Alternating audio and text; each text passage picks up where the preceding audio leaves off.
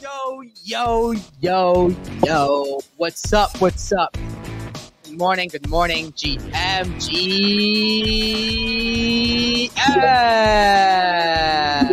Friday, January 5th, 2024. 4, 4, 2024, baby. Woo! Wow, already one week into this new year. It's officially been one year since I had my last drink. Thank you. Thank you. Um, obviously, just kidding here. Uh, all right, that didn't land with my boys. Uh, I think Ovi was too was too distracted by by Gemini being in the audience right now. Uh, you know, we got some requests for you, uh, Gemini intern. We got some requests for you, uh, for sure. I was just going through all my shit coins and be like, okay, which, which ones? Which ones I need to list? Which one? What, what are we? What are we shilling Gemini uh, today on the show? Uh, not just kidding, of course.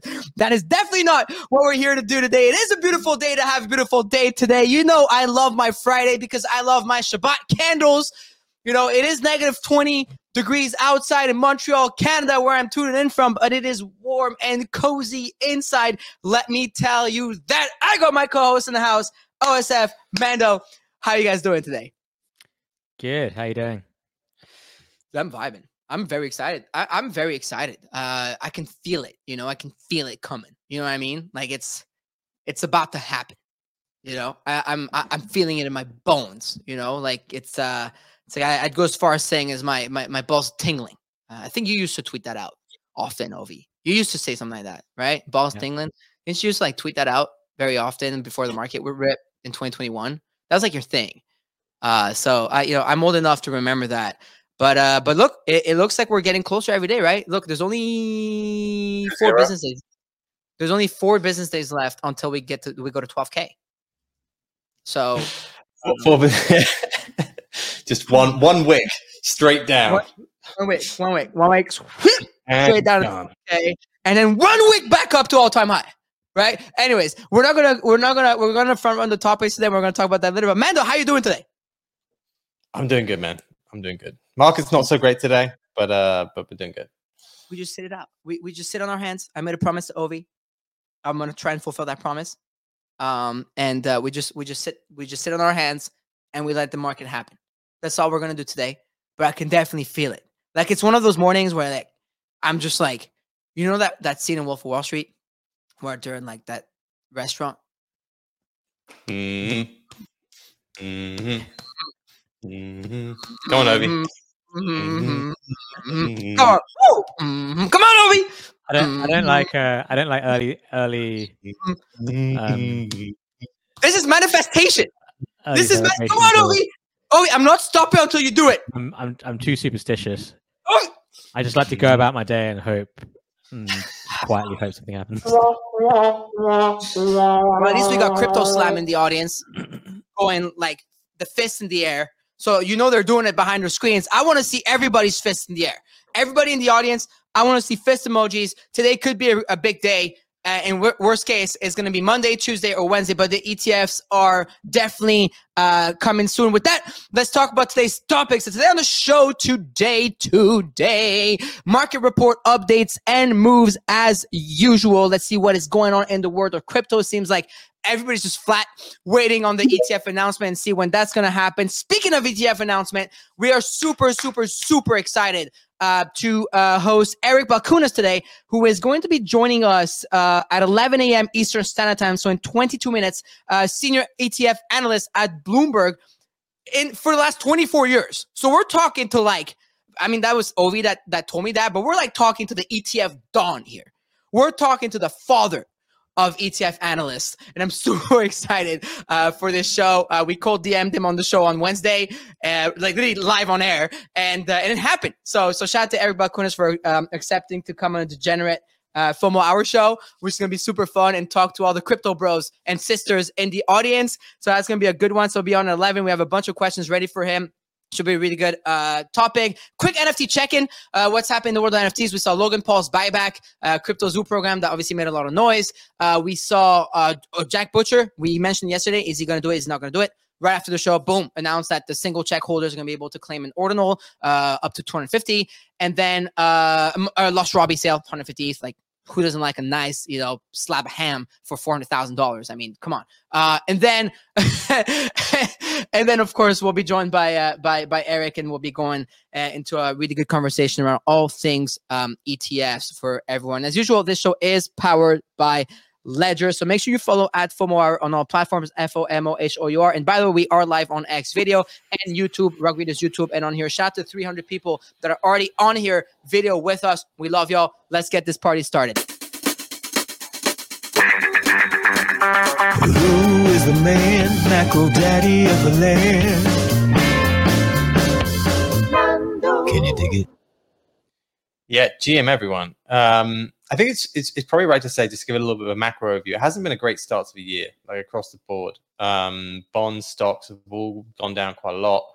Um, definitely not been not been a very strong period. It's, I think stocks are going to have their um, actually it's the first losing week in like ten weeks, but it's definitely not been good. And also the bond market's definitely sold off. Uh, US ten year went back back above uh, four percent briefly part of that is just a little bit of an unwinding in in sentiment around when the Fed is going to drop rates. Um, people are increasingly thinking that's going to be pushed out slightly further.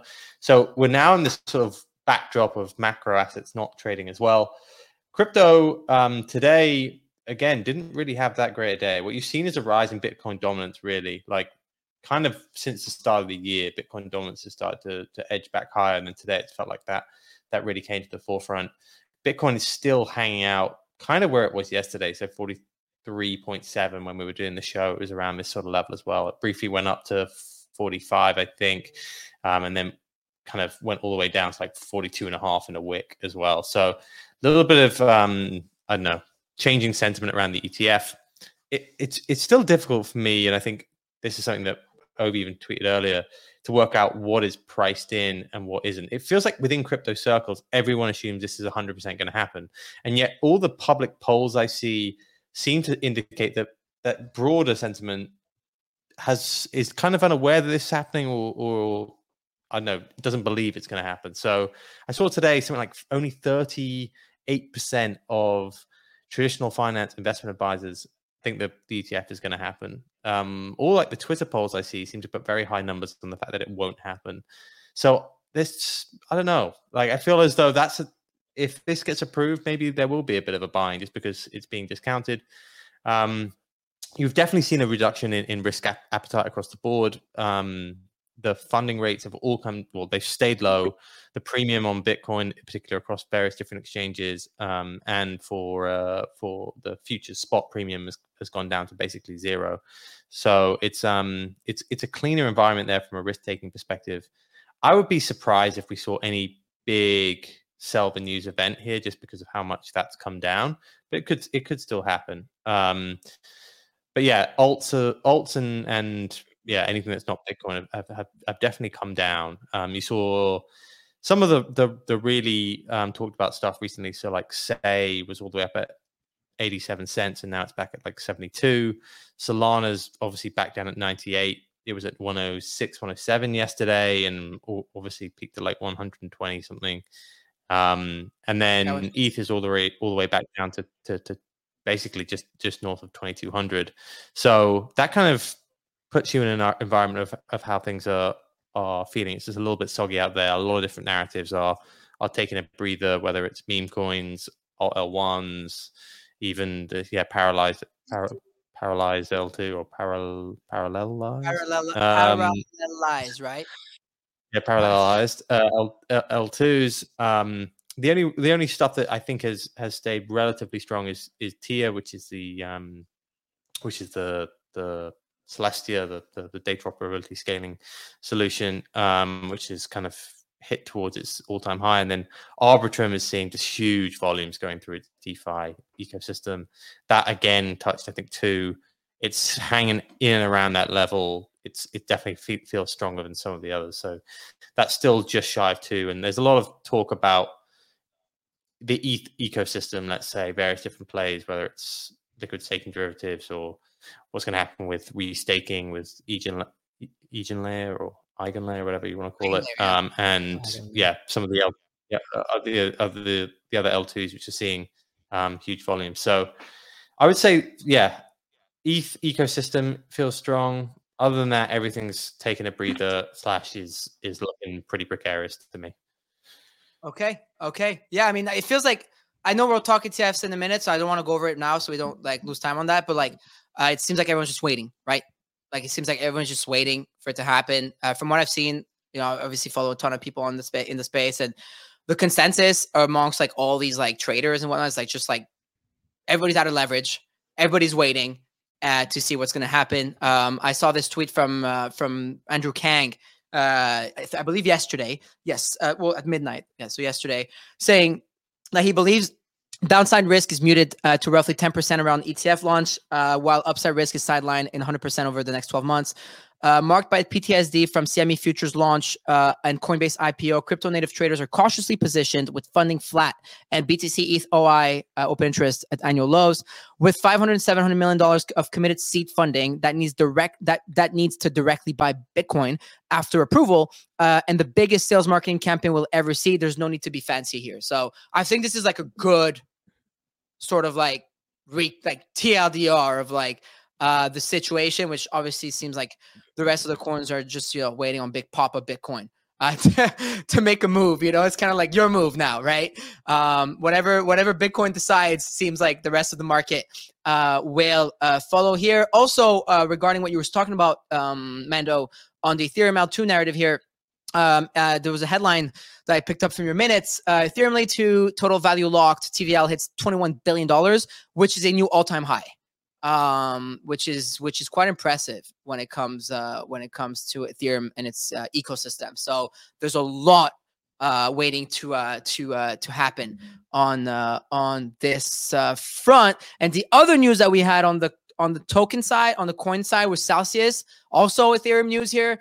Um, to unstake uh, 466 million dollar million uh, Ethereum holdings and uh, to ensure ample uh, liquidity, in their words, uh, for um, for uh, for creditors. So obviously, you know, we're still waiting for for the Celsius repayments and also um, and also for um, for you know obviously still waiting the FTX stuff. But we got not so great news I think last week that they were repaying people based on the price of Bitcoin, ETH, and Solana from when they crashed, which was 16k.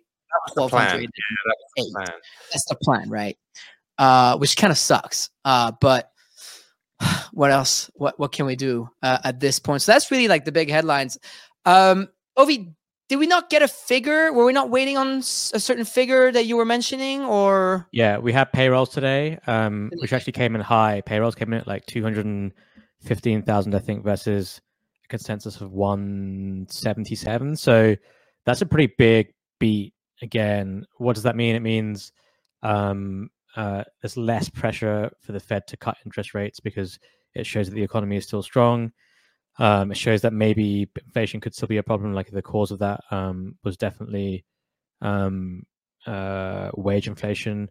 It's kind of weird, actually. Interest rates like spiked a lot higher when that number came out. They've actually now Mm. rallied back. Like ten year went was at like four point oh eight percent. Now it's like um three point nine six percent. So that's been like a five to ten basis point whipsaw in, in ten year yields. I don't know what's happened in between when I checked the number and now because interest rates are actually rallying now. You would expect the other interest rates are rallying and stocks are up. you would have expected the the opposite. So maybe it's positioning. I don't know. Maybe Bloomberg ran a story yesterday, which was that some guy put on like one of the biggest short bond trades ever in the option market going into payrolls. Uh, I so I think I think there was a lot of it just like um there was a, a lot of like shorting I think ahead of it. So maybe it's just a bit of positioning. That that number I think is unequivocally bad for bonds. Um so yeah, I think it's more you know exactly. You know exactly what happened there. It, number came out. Yeah. The guy just gunned it all up. It was like lads, it's gone. Here we go. one lad's like, I'm calling it here. Everyone's like, and, and then he gets the sales guys like, oh yeah, like been chatting to BlackRock and they're like really bearish interest rates. Like, where are you now? He like, oh, it's wider, mate. It's wider. He's like, is that a two way? He's like, yeah, it's like yours. Yeah, sure. oh my Oh. god, That's, it's that's uh, definitely trading right there, but yeah. Dude it's gonna be it's it's gonna be uh it's gonna be interesting i mean you guys are talking about about about tradfi and all that there's also another headline that i that I, that we picked up on uh mando which is March banking crisis rerun risks 40% uh, Bitcoin price crash uh, per Arthur Hayes. So Arthur is Yeah. pretty much claiming here that Bitcoin dipping 20% would be healthy, but up to 40% is possible depending on liquidity condition uh, per the former BitMEX CEO. What do you guys think here? So he's he's saying as of March. So he says he thinks this is the guy calling for one million dollar Bitcoin, or I think it was Yes. 100k, definitely, definitely 100k plus. So he's not bearish on Yahtzee, Bitcoin. baby. This Yahtzee. he's mega bullish, um, and he's he's specifically mentioned March because of that's after the the, the halving, um, and also after obviously the ETFs. So he's mentioned that he's always had this view for a long, long time that it. I guess his view is more like um, some of the other Bitcoiners' view that you know the, the world is heading to a banking crisis, sovereign crisis, X Y Z. Uh, remember, he was always talking about Yellen last year, and and um, just like the collapse of the banking system, particularly around this time last year when when you saw like SVB and all those all those Silicon um, Valley banks start to go down, like First Republic. So he um his view is that that is still going to be the case. Now, is that is that still the case? Banking stocks have bounced back slightly, but the balance sheets still look pretty precarious to me. Deposits have have, have been rapidly leaving um, banks, particularly small banks in the US. So there is still always an outside chance that um, that you see a banking crisis. The the big difference between now and this time last year is that rates are a lot tighter. Uh, sorry, a lot lower.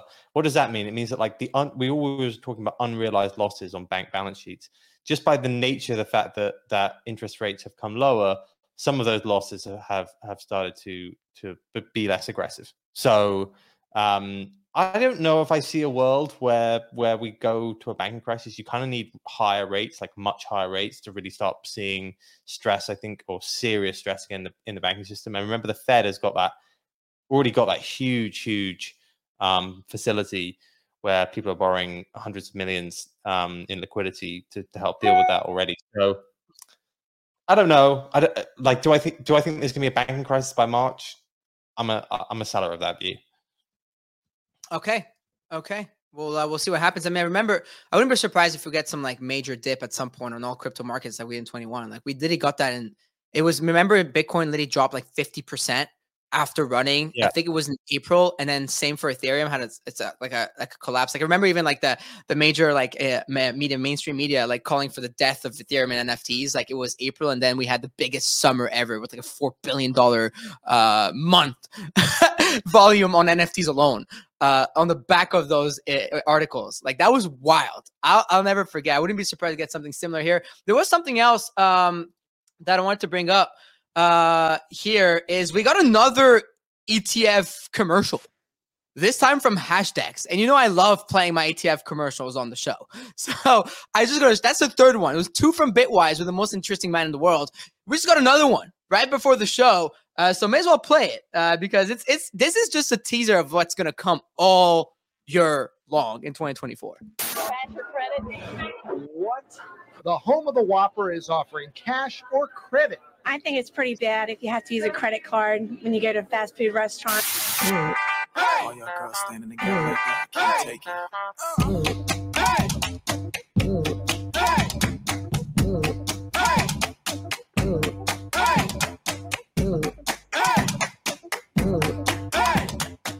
This is great. Cash or credit? This is great. Cash or credit. So for those of you listening on on, on audio, and you can find us on video on, on on X. We've already posted the broadcast already, so it's on the page. But um, it, it's also pinned to the top of this Twitter space. But you know, this is this was Hashdex, and they were referring to that video, famous video that went viral back then, which is of people Burger King adopting credit card uh, payments and people not believing in credit cards and uh, saying that it's just never going to happen and that cash is king. So it's uh, I think these are great. I, I love I love seeing these ads. Um, and and I'm just gonna keep on playing them. But hey, if uh, if BlackRock or Bitwise or Hashdex or all the other uh, issuers are, are listening, you know, feel free to hit us up. Uh, you know, let's work. But but but on that, I think this is really exciting, and we are yeah, back to what Ru Kang was saying about to see a massive um, marketing campaign around uh, all things uh, ETFs. I'm gonna keep the ETF uh, chatter for in five minutes because we do have Eric uh, coming on uh, any moment now. So let's let's do a quick little NFT roundup uh, here uh, across the board. So the major news yesterday when it comes to NFTs was really just like the Logan Paul stuff that you've seen all over uh, all over the timeline. Uh, which is you know there was the project Crypto Zoo uh, that dropped last year. Um, there was you know nothing came out of it, uh, and then um, you know uh, CoffeeZilla made a video, multiple videos, I believe, in multiple parts, talking about that back and forth with Logan Paul, blah blah blah. And point being, uh, yesterday we got the announcement from Logan in a long thread, actually long tweet format, explaining what happened, saying that Logan Paul launches uh, a Crypto Zoo NFT buyback, um, and then files a uh, a countersuit as the legal battle rages on. Per Kate Irwin of GG, uh, branch of Decrypt.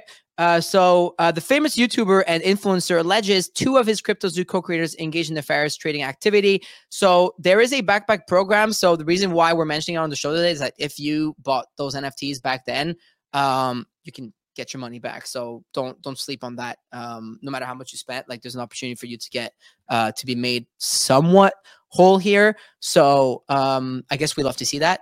Obviously, would love to see more buybacks like that. So hey, if does that start a trend, maybe?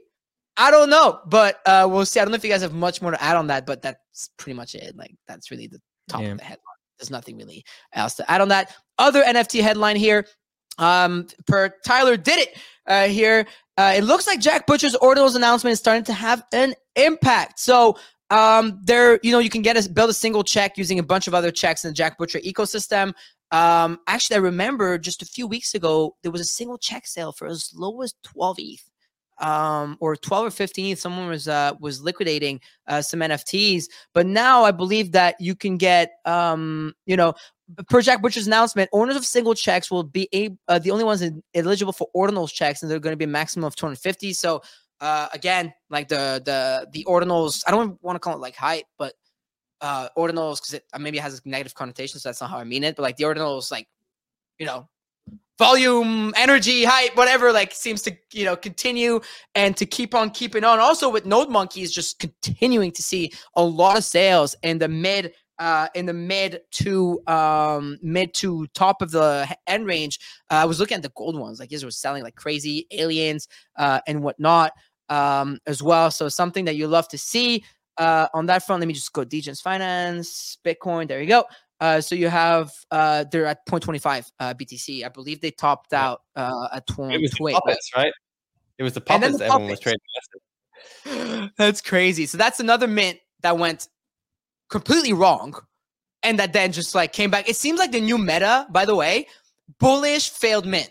Like I think it's like whenever every whenever a mint breaks up and everything goes to shit, it seems like everything rallies because that's what happened with Node Monkeys. Like Node Monkeys was born and molded in FUD, right? Very early on, there was a bunch of like FUD and crazy stuff on the timeline, and then this happened. Um, obviously, don't have any here, but love to see like everybody have fun with it. I think it's Deez mostly that's just been like having a ton of fun on his timeline with these monkeys, claiming that he just can't stop buying them uh, because of how they um because of how they look. And he's been, I mean, Deez has really been like covering a lot of the Node Monkey sales and whatnot. So if you're interested in that, I know he's been uh, he's been enjoying that a lot, and he's been talking about those monkeys, saying, "I haven't seen a collection make me laugh this hard, maybe ever. If these go to zero, I will look at them with the same dumb and hysterical look on my face as I did tonight when I bought them." So, so these are uh, that's what happens. That's why while we're talking Bitcoin ETFs, there's probably a bunch of people that are not even familiar with our show right now, probably asking like, "What the hell is going on right now?" Look, that's also what's happening on Bitcoin. Uh, these are Bitcoin ordinals. Uh, the We're making script- money. we're making- make money in the new world, you know. Exactly, exactly. This is you know our ancestors fought in Normandy, and then for for for us to be trading these monkeys on uh on uh from the comfort uh, of uh, of our home and us. I don't mean me. Uh, I mean you know the market Those are puppets, participants. right? Those are the puppets. They're not the monkeys, pup- right?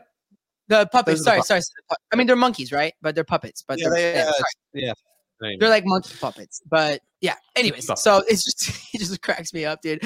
Um, obviously, be careful with media and stuff. Like we saw it happen on Ethereum. Doesn't mean it's not gonna happen on Bitcoin. But hey, uh, if you can have fun, have fun. I ain't gonna be no boomer on here telling people not to do their thing uh, on the show.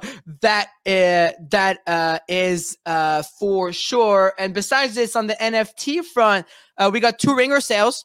Right. Um, it seems like there's one very large collector uh, that has been is the Mhm. co-founder of Wealthsimple. Actually, I didn't even know. That's kind of Chad. Um, and uh, it's really really big in Canada. Um, it's like one of the only on ramps. the actually. ham traded, right? The ham traded. Eh, what? The slab of ham traded for 450 grand. Yeah, exactly. So you have you have the ringers selling for 75 ETH a pop, and then you have a slab of ham uh selling a lost Robbie. Do you guys have a do you guys have a Robbie? We have a lost Robbie. Yeah. Yeah. I knew it. You, I swear to God, you guys have everything. It's crazy. Uh, but anyways, so Lost Robbie sold for 150 ether. I believe that was beanies, by the way. Um, so that one sold for 150 Really? ETH.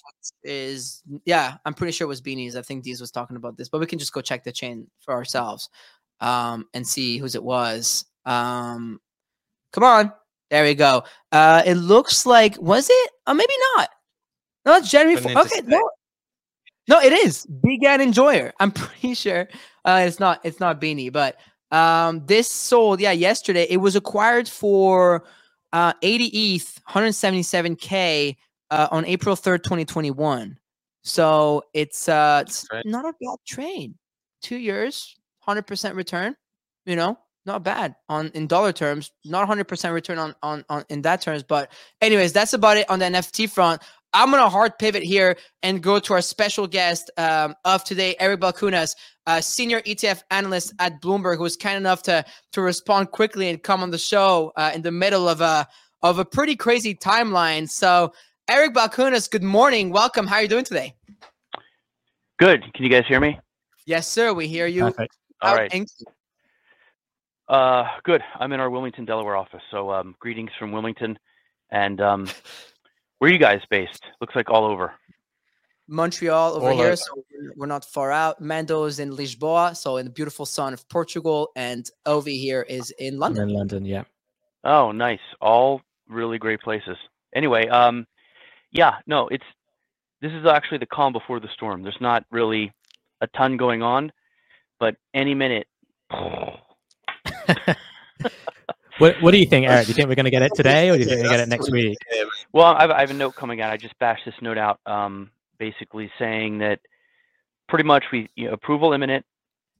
Probably we see 19B4s come in in their final form later today, if not Monday, and the approval order is shortly after. But what we've been hearing is that the SEC has been working with the issuers on their 19B4. Basically, they're going back and forth on drafts. So that's why we've seen S1s get updated, but the 19B4s have been, um, the edits have gone right to the SEC. They haven't been refiled. So when we see those refiled, we'll know that SEC has signed off on them as being final. And to me, that's almost, that's like one inch yard line because then it's just a matter of getting that formal approval from the SEC. So um, it sounds like the SEC just gave them comments yesterday on their final. So it just doesn't matter how fast they can turn this around and how many people are working.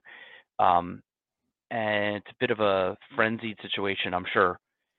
So I would guess if you know if I had to ballpark it, approval order comes Monday for 19B4s, maybe Tuesday. That is ipso facto the SEC saying we've approved them. So even though the S S1s aren't approved, if they approve the 19B4, they're not going to deny the S1s. The S1s though is a different team, and they're a slightly slower pace right now. So I think those could be approved Thursday, Friday, and then maybe we see the launch in the week after MLK holiday weekend, the Tuesday or Wednesday after that would seem like a likely scenario. So imminent approval. Ten days later, the Derby begins. Wow, That's the, I would say that's a high odds on that.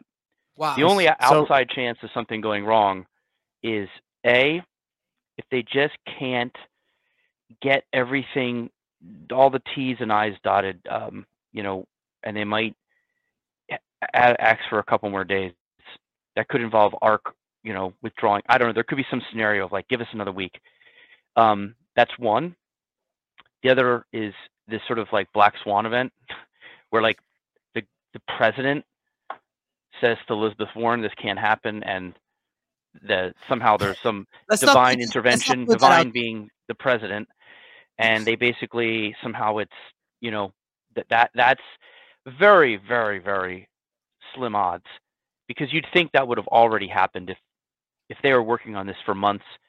they would have been notifying everybody what we're doing, and they would have already done this. So this 11th hour presidential intervention theory, um, I can't say it's a zero chance, but um, those would be that's those are the two reasons we're not like hundred percent.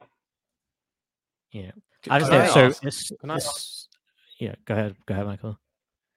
I was just gonna ask. So, like you, um, and I've I've seen your your posts on on on X. y- You're you're believing that it, it will go live very soon after this is approved because a lot of other people are, are like unsure about that or like when it'll actually happen. Your your view, this this is these are ready to go as soon as this gets approved. Yeah, I mean, well, it's 19B4 gets approved, then there's the S1. When the S1 gets approved, those documents quote unquote go effective, and when an ETF goes effective, the prospectus, uh, the, the launch every single time is 24 to 48 hours after. So it would be odd if it didn't follow that. So I'm looking for a day or two after the S1s are effective. When will the S1s be effective? That's the question. And we're looking at maybe the end of next week. That Yeah. puts us into the Wow. following week for launch. That is. Um, yeah, I mean, uh, like I said, this is just my this is my read on it now. Um, you know, I'm working with the information I have, but that seems to be the most likely scenario. it's it's so refreshing to actually hear an educated opinion on this. I'm sure you're, from the time you spent on crypto Twitter, there's there's all sorts of garbage out there, and Well, you know, um, also keep in mind, um, well, you know, back in the day, James and I were a, a bit of, you know, there was a couple of us, Nate Geraci as well. I think we were a little alone in having this optimism, so we had to defend it. Now you've got a lot of good reporting from legitimate me- mainstream media sources that have their own independent sourcing, and that has corroborated what I'm telling you. So I feel, you know, even extra confident because now we've got many people ha- with their nose in this and finding the same information. Yeah, I saw the That's very comments from from Eleanor from Fox, and then the TechCrunch. Yeah, she's probably- well. She, she's mostly the one I'm thinking of. Reuters, although they put a story out saying that it would be yeah, done a few days ago. um, two days ago, that was wrong. I don't know who would tell them that and why. Um, I'm not sure. Every yeah, every now and then you have to vet your sources because they have their own motives. Um, Yeah. but maybe somebody was just getting excited. I don't know. Um, but Yeah. that was not true. Seems like a lot of people jumped the gun uh, on both ways. Whether it's our, Yeah. uh, our, our it's my personal sworn nemesis now, Eric uh, Marcus, uh, or uh, or uh, or uh, or uh, or Cointelegraph a few months ago, uh, which was which was quite an interesting. Uh, Yeah. take. we have, we have a question ready for you here. It's uh, we saw this thread yesterday from Bitwise. You know, saying that uh, saying that it, that about uh, in a surprising development, only 39% of advisors believe that a spot Bitcoin ETF will be approved uh, in 2024, while you guys at Bloomberg have had that number at 90% uh, in 2024, like for, Yeah. for the longest time. Would you would you would you think that the would you what would what do you think about the price of Bitcoin being priced in here? Yeah, that tells me that advisors are not on Twitter. A lot of them. Again, a lot of these advisors, you know, they have a, a nice life. They go golfing. they are looking for new clients. They're um, reading Morningstar. Um, you know, they're not on heavily online people, so they wouldn't have caught us on Twitter, and they probably don't have a Bloomberg terminal. Mostly institutions and asset managers have terminals, so they could easily have missed us. Now we have a podcast, but on my podcast we don't talk about this that often. Maybe once every couple months. So it's possible they missed all this until now. Now it's in Fox Business, right? So now they're probably getting wind of it. So I would just guess that's more of a function of them not like being like tuned in. Um, but that also, I think, tells you about why there is a potential here for these big asset managers launching these ETFs is because that advisor market, which has $30 trillion, um, and again, most of it is people over 60. They're advisors, wear khakis, go golfing. Um, it's not a world that the crypto people are familiar with. Um, so I have to explain to them it's a lot of the big money in the United States operates that way. Those people, some of them and some of their advisors tr- will be interested in this simply because they totally trust the ETF format. They use ETFs for everything. Advisors, if you take all ETF assets, there's 8 trillion. Advisors are about 70% of that number. They love ETFs. They do because about 20, 10, 20 years ago, the way advisors got paid changed. It used to be they get a kickback from the mutual fund, but a lot of them switched to getting a percentage of the client assets. So if you're an advisor and you're managing like a rich boomer's assets and you're getting 1% or 75 basis points of their assets, all of a sudden you're on the lookout for costs and for the best deal because now it's coming out of your money. Well, that made ETFs real popular because they're a great deal. And so over the years, advisors have become very um, uh, used to and, and um, big users of ETFs. So just having that in their preferred format almost like legitimizes this asset class in a way, especially with the BlackRock and Fidelity involved. So Yep. this is a big deal, and I think that survey just tells you that you guys, in one way, crypto is a is a frontier, but for you guys, that is a whole nother. That's a frontier that has not been. uh, Those two worlds are really far apart. I would say the ETF is a long bridge uh, between those those two worlds, uh, which is again why it's so interesting and fascinating uh, and why we cover it so much. It's um just you know Yeah. there's so many like subplots and and uh, a lot at stake. That said, it might not they might not all allocate on day one, and they won't. Yeah. This will be a long journey. Love that. We What love do you- golf here. We love ETFs. Go on, Mando. you guys thank big you. golfers? Ovi and I talk about Mini golf golf? so I, I like mini golf. I, I do chip and putt mini golf sometimes. Okay, well, we'll take you all. we- We'll, Ovi and I will take uh, Eric and Mando out on the course one day, Sure. and, and we'll go. We'll go around. Mando, did you wanna? Did you wanna touch on that? Add something? Yeah, I love how you described them as now it's on Fox Business. They'll, they'll know it. They'll know it's out. But um, Yeah. yeah, like, I wanted to. I wanted to say, like, how big? How big do you see the ETF um, market being here? Like, there's a lot of different estimates based on like what happened with gold, what happened with different industries that opened up the ETFs. What would be a good year, you think, in terms of AUM for these ETFs after after like the first, let's say, year or first two years? Yeah. Okay, we're talking XGBTC's 20 billion. Yes. Okay, so XGBTC, fresh new assets. Um, I'd say if if you're looking for a solid new year for any new category, I mean, a couple billion would be a solid new year. But given, I'd be a little more optimistic than that. I'd be like maybe 10 billion in year one, and then I think, oh, but our it's a it's, har- the short term is harder to predict here. Medium term, we do see this um, maybe in the ballpark of 30 to 50 over three years, and then maybe it settles to where gold is at about 100 billion over five, 10 years. That's one percent of. ETF assets, though. So, but 100 billion for you guys is massive. To the ETF and regular Yeah. TradFi world, it's a it's a penny. Yeah. So it depends on where you're coming from. Um, if you look at the Canadian and European markets, they have spot ETFs, and you extrapolate their size of their market to the U.S., that gives you, if you use Canada, you get to 72 billion here. If you use Europe, you get to about, I think it was 40 billion. So we're kind of splitting the difference. So again, Huh. And we're looking at gold. So our triangulation of where we get to 70 to 100 is bought because of these other markets and gold. We're not just making the number up.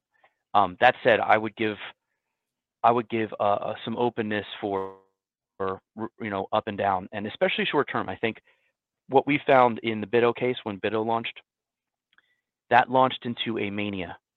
It was full FOMO. I mean, everybody's, you know, mothers and aunts and uncles were asking about this, right? So you can consider like a bunch of minnows, like a million minnows in a lake, hungry as hell. And BITO launched and threw their, their bait right into that. And it was like a billion dollars trading.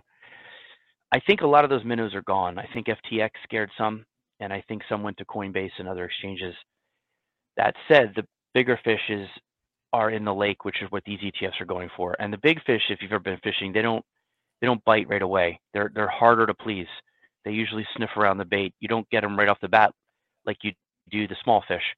So I would look for uh, that kind of a metaphor. Like when these bites come, they should be bigger and more substantial. But I don't Yeah. see a crazy um, feeding frenzy on day one simply because the retail investor, I think, many of them don't have that FOMO that they did in 2021. They might get it later, I don't know, but I don't feel it uh, in my own personal world. Uh, nor do we see it much in the um, in the sort of That's what I was going to ask. volume numbers.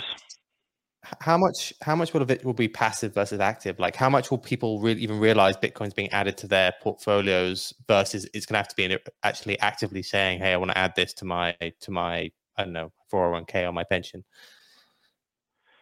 Um, you mean how many will be actively? When you say passive, Yeah, what like- do you mean by passive though? In this case, Well, I mean, like, will BlackRock? Do you think BlackRock, Fidelity, State Street, all these all these big? They'll just start adding it as a standard standard allocation to some of their bigger. yeah, th- yeah, I see. Okay, so yeah, this is where I think I'm more optimistic because BlackRock has these model portfolios, and they have well over 100 billion. So if they put even one percent into Yeah. this new ETF as an allocation, that's a billion dollars. So um, BlackRock uses IAU in its own models. That's the gold ETF they have. So um, if BlackRock were to get bullish on this, and we've seen Larry Fink talk about it, I could see them be this being used in their models. There's also um, Fidelity has army of advisors. So if their advisors have a client who's asking, they now have a, a an in-store brand they can use. And because they have an in-store brand, would the advisors start pitching it? Maybe, because you have to understand one of the reasons all these issuers have such a motivation to sell these is that these are going to charge more than the, the average stock and bond ETF, which has been whittled down to nothing by Vanguard. So we call this a Vanguard free zone or a VFZ. It's like a, a town with a bunch of, there's no Walmart there. So if, you, if you're selling something without Walmart, it's much easier, isn't it? So Yeah. Vanguard not going there, and they're not going to go there, uh, is very appetizing to these issuers. So even if the low mark is 39 basis points, which is Fidelity, that seems cheap. ARK's 80. I mean, right now you can get a whole 60-40 portfolio of stocks and bonds for three. So 39 is over 10, 11 times, and that's the cheapest one, right? You see what I'm saying? So if you're looking at a bunch of products that you're in the asset management business, you're definitely motivated maybe to sell the ones that have more revenue potential. So that is an underrated point here. That said, over the years, I do think there'll be a fee war, and we could end up with, um, you know, sub 20, 10 basis point Bitcoin ETFs. But that won't that that'll play out over a while. It won't happen on day one. Although Invesco's already waiving their fee for the first six months, but I wouldn't count that as like that's interesting and worth noting. But their fee is 59 basis points. Fidelity at 39. I would call that this like the real low water mark. We could see, not all of them have put their fees out yet, but we could see one at you know below that for sure. So, but over the years, what what might happen is that somebody's losing a little mojo, they might cut their fee. We've seen this happen in the stock and bond area. So, you know, five, ten years from now, what you're going to look at, even two years from now, is you're going to have a really cheap, very liquid, you know, liquid meaning when you trade it, it's only one basis point. You know, so that makes Coinbase's commissions look like highway robbery. And the annual expense ratio is, let's say, 20. Um, that is going to be very compelling versus any other option, especially Yeah. because it's got this sort of SEC regulatory stamp of approval and some of these big brand names that are trusted on there. So that's where I think, but it, to get that liquidity and to get you know trading four, four or five hundred million dollars of shares a day, it will take a little while. You you got to volume in particular.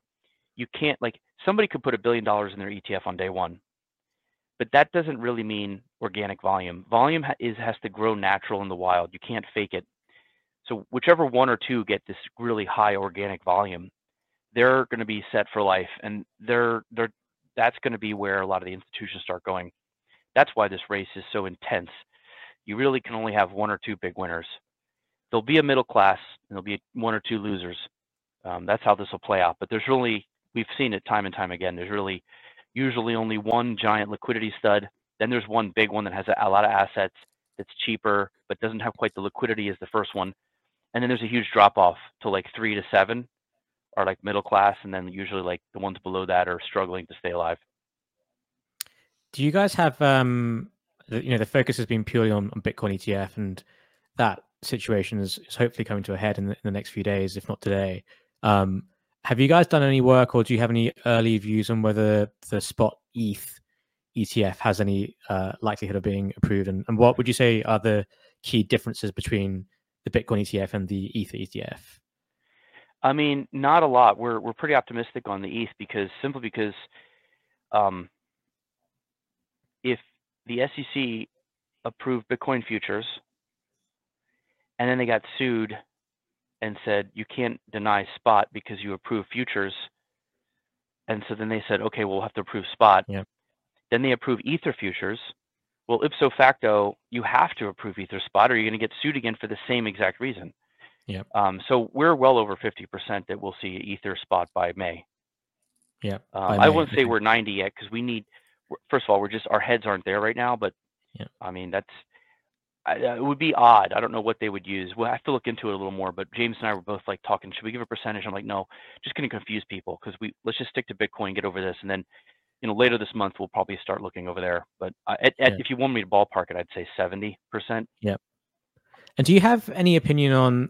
Um, I mean, this might be more of a crypto question, but I don't know. Like, there's obviously there's there there is a lot of macro traditional macro fund investment in crypto. Are you? Do you guys have any view or any idea if there are any investment mandates out there that maybe get activated if this you know once this ETH, um this Bitcoin ETF gets approved? Like, I know some people are able to play it anyway, but you know some ma- mandates may require. I don't think a mandate will say we you need a Bitcoin ETF to do this, but like it may start activating funds from that standpoint that that can't Yeah. speculate at this stage, if that makes sense. it's possible. I mean, I think when you look at the institutional world, advisors, it, it's interesting. This is a really interesting point. Advisors really don't care about alternatives. Well, they're going to see this as hot sauce, something to sort of spice up the portfolio and cure possible FOMO, and to add value. Oh, hey, I got you the new Bitcoin ETF. I, I, I can I can get the new gadgets for you.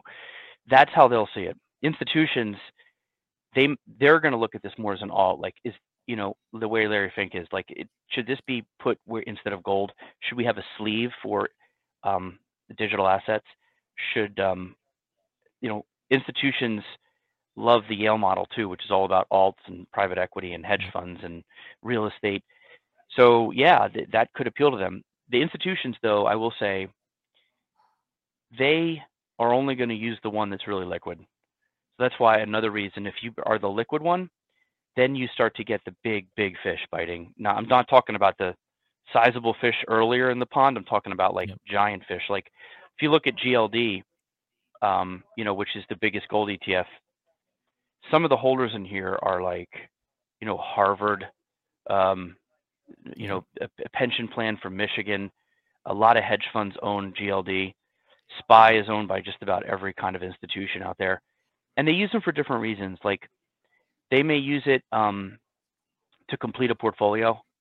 Um, they may use it as a liquidity sleeve real quick before they actually allocate it to maybe some kind of a direct crypto investment. I don't know, but a very highly liquid um, way to get beta to Bitcoin will be used by institutions.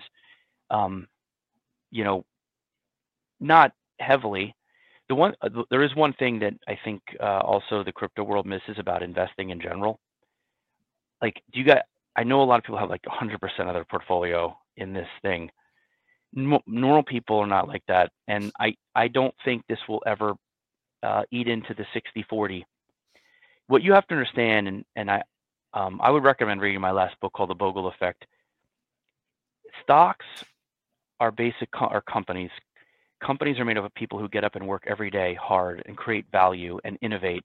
That gets passed on in the forms of earnings growth and dividends. That's cash sent back to you as an investor. There is nothing like that in Bitcoin. A bond, you get a coupon payment. So those two things are how they say your money works for you. And eh, you, you will never you will never overturn that. That said, a small allocation on top of that, again, a little hot sauce bucket, 10%. People have so I see 60 40 still dominating the core with a little sliver 10% for other things. Maybe it's ARK, maybe it's Tesla call options, a Robinhood account, Bitcoin. That's where you're going to fit for most normal people. Um, this guy. We are, I'm we are sorry. not normal people. you're talking to We a are not crowd. normal people. well, I know. That's what Normal I'm saying. people. You're talking to people that have 98% of their like portfolio and like Solana and they're like forget Bitcoin. Like Yeah, they're, they're you know, normal Yeah, people are getting into Bitcoin ETFs. I got my livelihood on Solana right now. So it's yeah, but I would limit your your visions of course. to a small sliver of the portfolio. Yeah. Institution, advisor, or otherwise. I know. I I know it's it's hard to hear, but the, these other things, these other things give you money. Your thing is just based on what someone else will pay for it. Of course. We uh, a Ma- Mando and I, I'm not saying Mando it's and I- bad. It's just reality. Mando and I actually we spent ten years working in traditional finance. We were high yield Okay. uh, credit traders, so we actually s- jumped to the dark side to, to, to, to go full crypto. But Did you my one counter, like, an enti- like did you throw away all your 60-40? yeah, completely, hundred percent, yeah. the- just threw the- Wow. I, I sold Ovi- all my Ovi stocks about two years ago, and the only stock I owned um, until recently was Coinbase. So, which is, isn't really diversification. I mean, I- movies. fully I know. embrace dark side, Eric. And I, th- I reckon a lot of, of the normal people may do that once they start when we when once we get to them. You know, all you have to have is a taste of Bitcoin, Eric, and then you want it all. we'll get you Look, too. We'll get you too, Eric. Yeah. We'll get you. We'll get you. That was just the first part. no, I, I spent three years um, basically doing research on Jack Bogle and Vanguard. I've been too, uh, s- I've been too full of the um, Bogle DNA to ever get away from that. That said, I am a fan of the hot sauce bucket. I think you need stuff in there to get you excited, uh, scratch your FOMO itches, um, uh, cure your fo- uh, cure your FOMO, um, and and a little speculation. And that hot sauce bucket sometimes keeps you, it you know, it scratches your itch enough that you can wait for the 60-40 to grow over 40 years and compound because compounding returns is where the magic happens. So I'm a, I'm a fan of that, and that's where I think that's how I view this asset class. And I think most normal, maybe we traditional investors would agree. Yeah. I think my only my only counter to that is I think what you said is true of Bitcoin, but I think in other ecosystems they are you know foundations that actively hire people that create a lot of jobs that then go out there and put a, a lot of value and and create tech um technological what, what you mean, like efficiency. in a miner, like a company that does? No, no, but like you know, so, something like um, you know, some something like Solana or other ecosystems where you've they've hired or Ethereum, they've hired tons of developers across the world, and they're building a decentralized network that is used by many applications and entities, and that creates jobs, it creates value, and it's not the same as a stock in and in in, in that way, but there are, I think there are similarities that don't exist with Bitcoin, but exist with maybe perhaps other tokens within crypto. Yeah, I, that's a fair point. I, I I just don't think it reaches that level of what you get with like uh you know a big a big large cap stock that has like thirty thousand employees. Yeah, yeah, But- yeah, absolutely. I like that. This is a great conversation, and I hope a lot of people learn from it. I mean, Eric, look, I know you stayed a little bit over time with us today, and, and we're we're we're we're coming in close to, to eleven thirty. I guess like last question for you. I mean, I know James, uh, you know, keeps you know emphasizing his like eight to tenth, you know, dates uh for that. What what are you uh what are you uh what are you um what are you thinking here uh with regards to I- details? I'm with James. James and I agree on almost. We're almost like sharing the same brain at this point. There's one or two things we differ on, but the dates and the timeline we're on the same page. So the eighth to tenth, I would just say, you know, the, again, the next thing to watch is the first 19B4 that is filed, refiled. That should be in final form, and if it is, that means the SEC signed off. As far as everything I'm hearing, they're doing back and forth with the issuers to get the 19B4s final. So if they, if the SEC has said yes, we think your 19B4 is final, and you see it filed, that's that's a real that puts us to the one inch yard line. Then you just at that point you're waiting for the formality of the SEC approval, um, which again probably next week. But then there's again this S1, which is a different document, and so that's the steps I would watch over the next uh, several days. James and I are completely in concert with this. We we um we have different sources, some the same, but some different, and we triangulate and compare notes all the time. And that's that's the overlapping information I just gave you. Everybody, sort of, that's sort of what the chatter is. That's really cool. And no concerns about the fact that Gary Gensler seems to be quite anti-crypto, and I mean he's the most hated man on crypto Twitter. But you know, no worries about Gary Gensler trying to pull some shenanigans last minute. Like I said, um, I it, it, it would be, it wouldn't just be a rug pull on the asset managers who spend all the time and money. True. And remember, a lot of these asset managers are where he's going to work when he's done. So like this is a revolving door between BlackRock and Fidelity and the SEC and the government. Like these people know each other. One guy from BlackRock who went to many of the meetings was at the SEC, so he know. I mean, this is so not only would he be wasting time and money of these giant asset managers, he would be wasting his own staff's energy. They've spent a lot of time, and a lot of them work right through the holidays.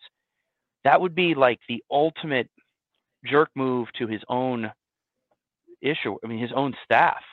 Um, But what what made me think he is completely um, going to, you know, that he's doing this and he's making it happen, and won't do that, is there's been two or three interviews now because you kind of have to read like I call it Genslish.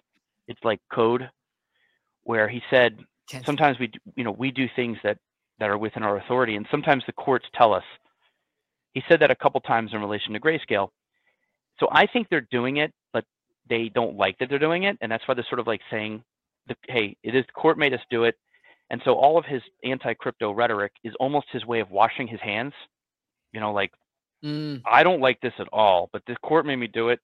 If it blows up, it ain't my problem. So I also think that's actually good that he's being so. And it's almost his way of hedging from this like nasty thing he has to do in his brain. So um, that's where I think all this stands. That's why because I heard early on this is a 10th floor issue, meaning that both the everybody was the normal process was out the window. Everybody was going to report to the 10th floor, which is where the commissioners sit. And so he wouldn't have directed both departments to work with the issuers for months at this point. That would be just again, it would be like the most sadistic. It would be like spectacularly sadistic. So I think it's out of the question. But Wouldn't put it uh, past him. we had to Wouldn't put ask it you. We past had, him. we had to. We, we wouldn't put it past him personally. Like in this space, we're like full on, you know. But I wanted to ask you for the reason that I think coming from you, and we have a lot of, of course, like large Bitcoiners in the audience right now, and you know, a lot of people that are genuinely interested don't necessarily understand the whole ETF thing. With you know, it's the only thing we're talking about lately on the show or even in the space. So I think coming from you, it's good for the people that still had that, you know, that one percent um, worry or doubt uh, in Well, uh, in their minds. I, I you know, I, I it's probably healthy. Yeah. And I also think everybody's saying this is a sell the news event. I think that's healthy. It, it's a much more um it, it's a more angsty bull run. Whereas in 2021, I remember when BITO launched, again, it was it was like, oh, this is going to like a million dollars in the next month. Like everybody, it was crazy. Everybody just seems much more like, ah, this can't really keep going. Um, there's there'll be a sell the news event. The ETF won't have. There's a lot more doubt. That's probably healthy. So I, I would say it's good to have a little dose of that, in my opinion. Um, even I mean, with that's ev- you know, all all, all the things we're hearing. I think a little tiny bit of doubt is okay. Yeah, I mean, we all got liquidated two days ago, Eric. So uh, we're all a little, you know, sitting on our hands here, waiting for, uh, waiting, by all I mean me, but waiting for, uh, waiting for, uh, for the Did, big. did you guys? news. Did you guys? Um, were you part of the people who sold when that Matrix report came out two days ago? I We bought, part we bought Eric. We bought. we, bought- We we- bought slash got liquidated. one thing about us, Eric, we only buy. Like we are, we are believers, believers. Um, that's all we do is buy.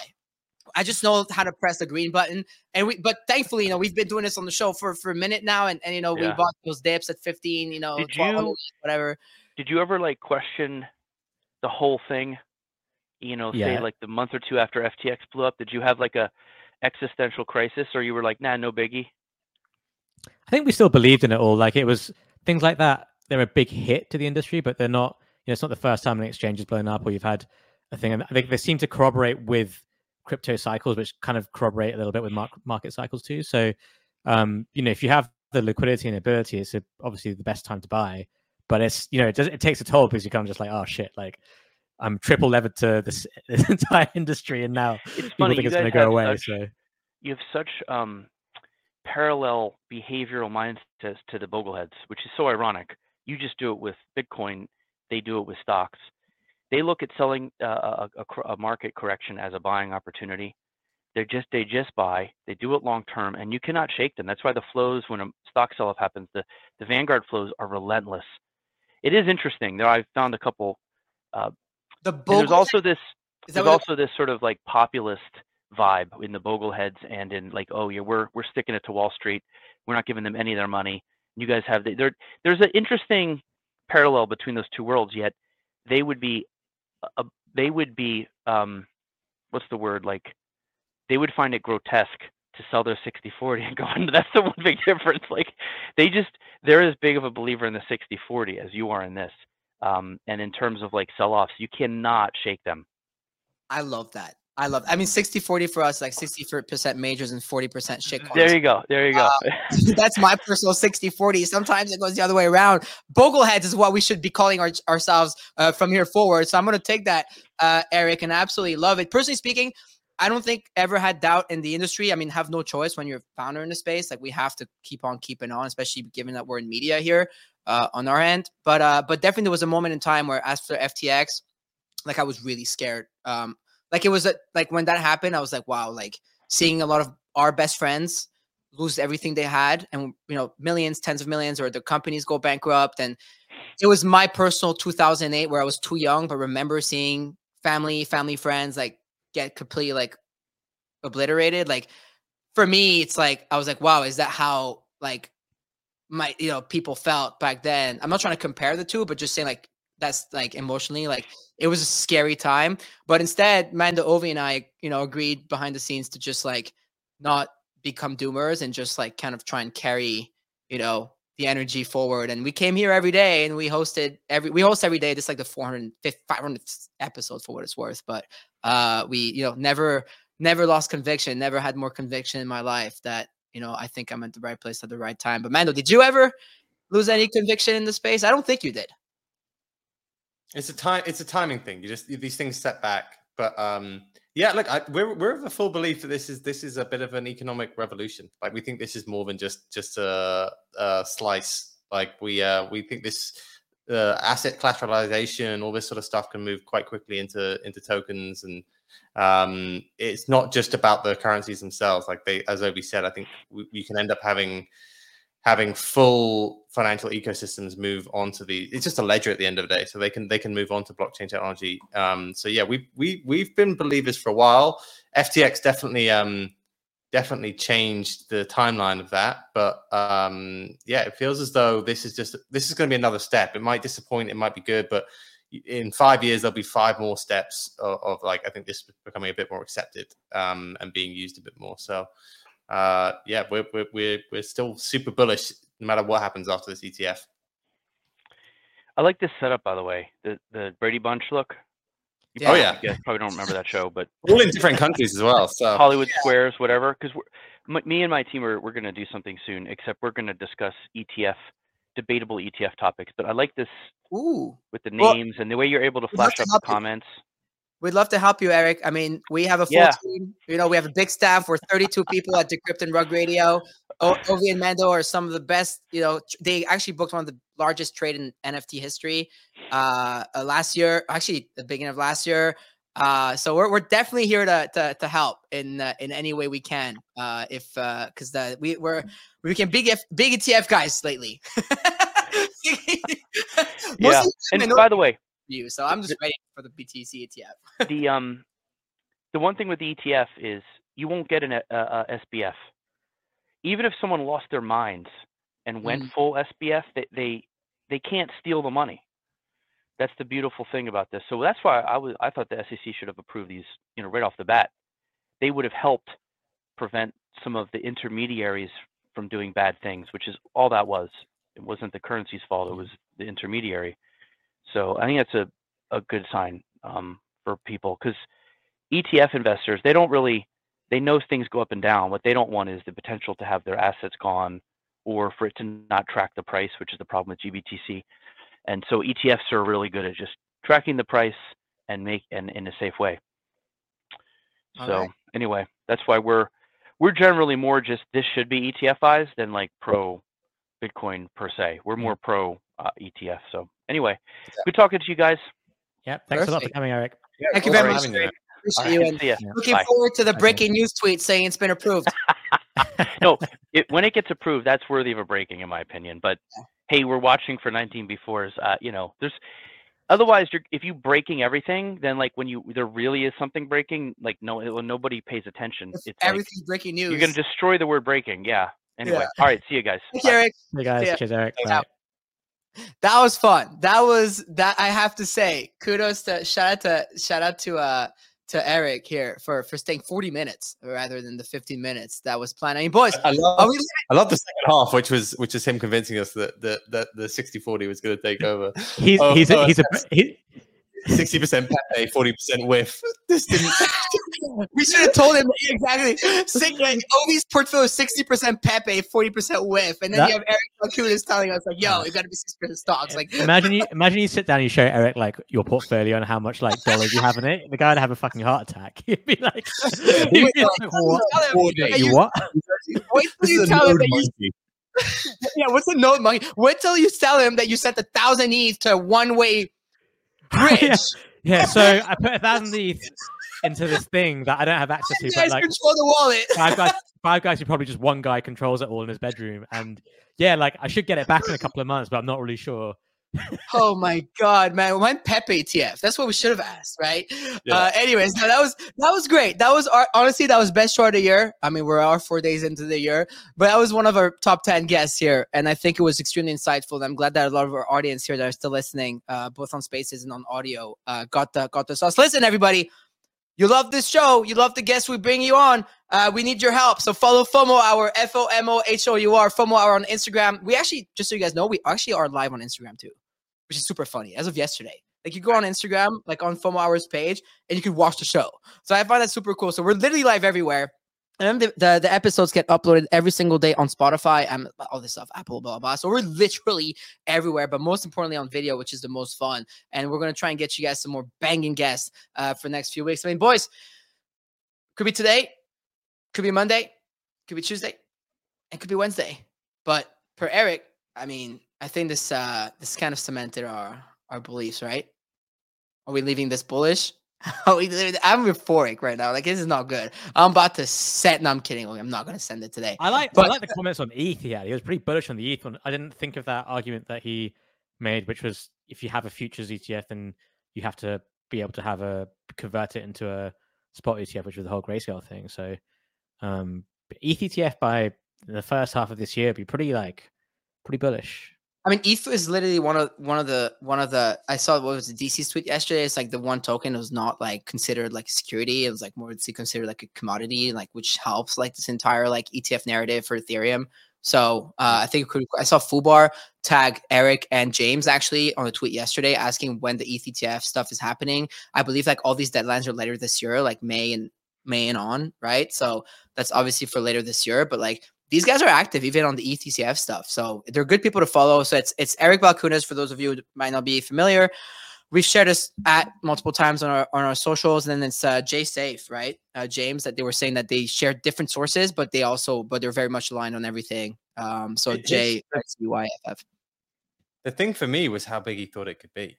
Like he 100 billion? predicting that this could go to 100 billion. Like that is huge. It's Like to, to Massive, peop- yeah. The numbers are big. like people have been because he did mention the Europe and Canada. Like there are spot ETFs already in Europe and Canada right now, and they don't trade that much, and they're not that liquid. But but his estimate is versus the amount of money in the US and also versus what like what gold had done. 100 billion would be absolutely massive. I mean, the market- let's see, not half of out of Ethereum- 100 billion is like bigger than all tokens, all market caps of tokens besides ETH and Bitcoin. Like that's the amount of Yeah. volume that he's thinking Yep. coming into, right? Like Ethereum's at 267. It's like that's like And more than 10% of full market. Pardon? Yeah, like seventy percent of Bitcoin right now is in is in long term holders' hands, right? Like this would be forced buying of of of with billions and billions. That is that is a huge, huge figure. So You know, and that's not the most. and he's clearly not a crypto person, right? He, he's not He's sitting not- there going like, oh, But yeah, he told He us probably that we doesn't own should any be Bitcoin, yeah. yeah, he's a uh, boglehead. Bogle, yo, the Bogleheads was crazy. Like I kind of, I took that as a compliment. Like he's like, you guys don't care. Like you just fucking like. What I love que- is you didn't know what it table was.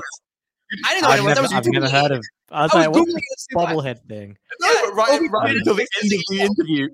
So hold on. What's a Throughout the whole bobblehead? interview, the whole interview, he was saying Bo- Boglehead, and what did you guys think that was? What do you mean? I don't. No, I from no. I mean, I, I I understood what it was from what he he what how he'd explained it, but I was just like, I haven't heard that Okay. term before. It's you guys. You guys are Okay. TradFi guys. I made my living on fucking social media, dude. I You- don't you- know what the fucking vocal You know what's incredible, by the way? Like he we just had that whole talk from. He's obviously like almost certain that we're going to get this either today, like we're going to get indications of it today, or, or and wrapped up in the next few days. And So he's still people- to be a 19B4 like edit, like final, like one yard when line they today. that, yeah 19b4 is the application to file for a spot etf so he's saying when they submit it if they submit it today which would be theoretically the final version of it then they should either sign off it on it today or next week but it's amazing to me that like there are, there's like what there's 400 people that maybe listen to the space today like there's thousands of hundreds of thousands of people out there on crypto twitter who are not listening to something like this and probably not even following eric or james and just have no idea what's going on who are like thinking about like, oh, is this going to get approved, not approved? Like when you literally have someone telling you with like extremely strong sources that the likelihood is like almost certain. Like it's pretty insane to me that there are people out there who still think this isn't going to happen f- on based on nothing.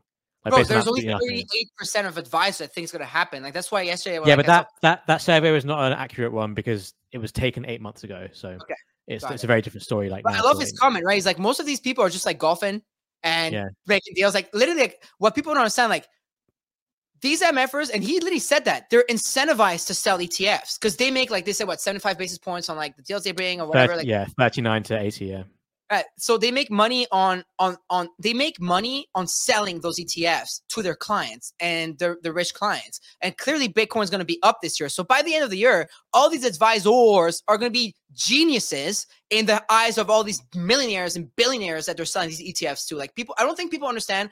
Like we talk about the marketing of it and the ads and everything that's going to go live on national television, everything, and Larry Fink pumping our bags on Fox News every day at Bloomberg. But like you don't understand like how much money is going to be made on these golf courses. Like yeah. it's funny, but it's true. Well, like for for e- like the ETF business now is obviously very low fees and zero fees, just like brokerage, like stock brokerages, and you know that's why crypto. Same thing with crypto brokerage. Like the CEXes can charge like s- such high fees compared to like stockbrokers, and that's where there's a lot, obviously, a lot of money in margin. But it's the same thing for ETFs. Like exactly how he said. Like if you have a stock ETF, you're ma- basically making zero fees because of Vanguard, but now you can charge like he was saying like 10 11 12 times the amount you usually make like all these guys especially blackrock especially the guys who charge higher fees they're going to be like fucking putting in all their resources into this because it's actually a genuine like revenue generator for them um so yeah like that's extremely extremely bullish it's something i hadn't considered either Man, we're so early. Like, do you understand that even at this forty is thousand Bitcoin, you're early to Yeah. this space? Who this thought? is like this is the beginning of the institutions are coming i think because if you then get some of the bigger players like you said like some of the pension funds and university endowment funds who want exposure to crypto they can go out there they don't have to worry about fucking oh i've got to buy like a hard wallet and all this shit no. just go out there and buy you know buy whatever the ticker is i don't know what the tickers are yet but um you buy the tickers and then Well, the it. ticker is HODL, actually. The ticker is more. the ticker is mog The ticker, there's multiple tickers. I mean, that, that ticker is great too. But the ticker, the ticker is is HODL. One of them is this ticker is literally HODL for one of those uh, uh, ETFs. that's for uh, VanEck, right i think VanEck's one's Yeah, HODL. Van Eck's tickers uh, HODL, and VanEck is out there like replying, reply guy to people on CT. Like, if you don't see it, like I don't know how to. Like, there's too much going on. I'm too bullish. I'm gonna run through a wall after the show. It is 11:48 a.m. So let's let's get this party uh ended and or started for what it's worth. Like, look, for what it's worth, this could happen today. Probably not, but because you heard it on the show today. But it's gonna be an exciting week next week, and I'm really happy that we uh, ended this um, this week's uh, back on FOMO Hour uh, with the banger uh, guest. So um, you know, maybe maybe he can come on when ETFs uh, come around. Maybe we can have another conversation about this. That was very uh, exciting. So, boys, uh, with that, I guess um, have a great weekend. Enjoy your hot sauce bucket. Uh, seems like that was everybody's favorite today. The hot sauce comment. Uh, you know, I mean, Ovi is swimming in that hot sauce. Hot sauce. That was that was great. Shout out to, Eric Balchunas one more time for coming on, and of course our partners at Ledger. If you're looking to partner with uh, with the show, by the way, you can always go to our FOMO Hour link in bio, where everything's set up there. With that, with that, with that, that closes off another great week of FOMO Hour on Rug Radio. See you on Monday. Peace out.